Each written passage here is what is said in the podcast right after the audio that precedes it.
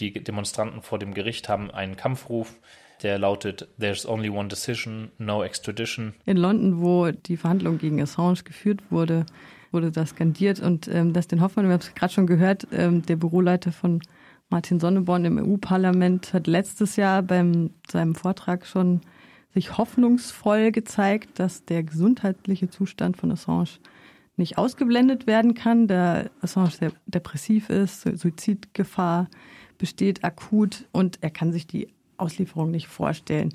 Das ist jetzt auch tatsächlich so ausgegangen. Berufung ist angekündigt. War das zu erwarten? Ich glaube, viele Leute haben sich deutlich mehr erhofft davon. Also, dass die politischen Dimensionen, äh, auf dem das Verfahren ja sozusagen auch fußte, komplett ausgeblendet werden oder alle im Prinzip negiert werden, das war nicht so erhofft, sagen wir mal so, ne? dass er letztendlich wegen seinem Gesundheitszustand äh, nicht ausgeliefert werden kann. Das war sozusagen das letzte große Standbein, vielleicht auch sozusagen der, der sichere Haken, Anker noch, den man hatte. Ähm, aber eigentlich war die Hoffnung auch eher, dass man sagt, nee, er war journalistisch tätig und deswegen kann man ihn nicht ausliefern oder andere Gründe, die halt eher auf dem politischen basieren. Also er wird mit zweierlei Maß gemessen. Wir hatten es vorhin auch schon gesagt im Vorgespräch, äh, viele Menschen, Journalistinnen, Journalisten machen genau das, was Assange tut und äh, leben auf freiem Fuß weiterhin. Ähm, die Zugänge für äh, NGOs, zum Beispiel Reporter ohne Grenzen, Amnesty, waren im Gericht sehr extrem also extrem restriktiv, haben wir auch gehört. Das Gebäude war heruntergekommen, das, Assange war ständig irgendwelchen Schikanen ausgesetzt. Er war, ja schon in der Botschaft, in Ecuador, die ecuadorianischen Botschaft in London, Überwachung ähm, extremer Überwachung ausgesetzt. Ähm, Von der Plätze, USA an der Stelle ja, aber. Plätze im Gericht waren für VIPs blockiert. Also es waren so lauter so Absurditäten, die Hoffmann hier auch beschrieben hat, die ähm, irgendwie darauf hinweisen, dass das Ganze ja ein bisschen anders läuft als sonst. Es, ähm, es ist kein normales Verfahren. Ja. Also das ist ja darauf, wo man sich darauf beruft, dass man sagt, du, das ist ein ganz normaler Mensch, der hat normal Scheiße gebaut, jetzt möchten wir gern den in den USA anklagen. Ähm, dann kann man sagen, gut, hat er Scheiße gebaut, hat er keine Scheiße gebaut und könnte das so machen. Aber ganz viel deutet eben darauf hin, dass da eine ganz große politische Dimension drinsteckt. Und ähm, eine politische Dimension ist eigentlich ein ganz klarer Hindernisgrund für eine Auslieferung. Also normalerweise kannst du in den wenigsten Ländern Leute, die politisch motiviert verfolgt werden, ausliefern.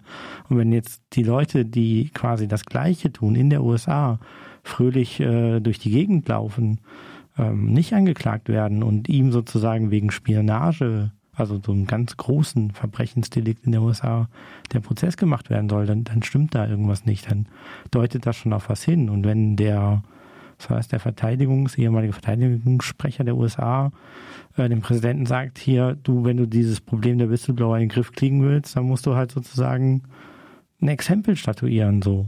Ne? Dann sagt das eigentlich schon alles. Also dann dann müssen wir jetzt auch nicht weiter drüber reden. Brauchen wir nicht weiter drüber reden eigentlich so. Aber alle diese ganzen Faktoren wurden in der Gerichtsverhandlung sozusagen negiert, beziehungsweise die hat sich ja sehr viel Mühe gegeben, jeden einzelnen Punkt nochmal äh, aufzudröseln und zu sagen, also fing an, dass sie gesagt hat, sie ist zuständig, ähm, obwohl er eigentlich ein politisch Verfolgter ist. Ne? Und dann hat sie einzeln aufgedröselt, warum die einzelnen Punkte sozusagen nicht zutreffen, warum die USA ein Rechtsstaat ist, warum er da ein faires Verfahren erwarten würde und so weiter und so weiter.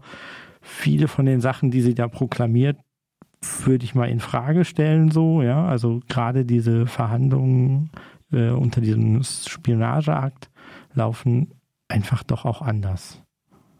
Unter ganz anderen Regeln einfach. Also da hat wenn ich es richtig erinnere habe, die Leute haben da nicht mal, die dürfen da nicht mal sprechen sozusagen. Die werden da nur angeklagt, dürfen sich anhören, warum und dann werden sie verurteilt.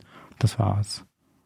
Gibt es denn irgendwelche vorsichtige Prognosen, wie es dann jetzt weitergeht in dem Fall? Na, jetzt wird am Montag äh, ist, hat jetzt erstmal das Gericht entschieden, ähm, dass er nicht ausgeliefert werden kann aus gesundheitlichen Gründen.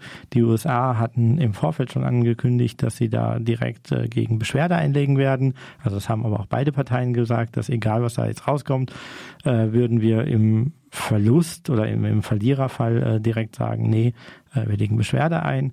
Das bedeutet, äh, das hätten die innerhalb von 14 Tagen machen müssen. Jetzt müssen die das, jetzt geht das quasi ans nächste Gericht nochmal hoch. Julian Assange wird in der ganzen Zeit halt weiter im Knast bleiben. Es war kurz im Gespräch, ob er ähm, nochmal sozusagen auf Kaution rauskommt.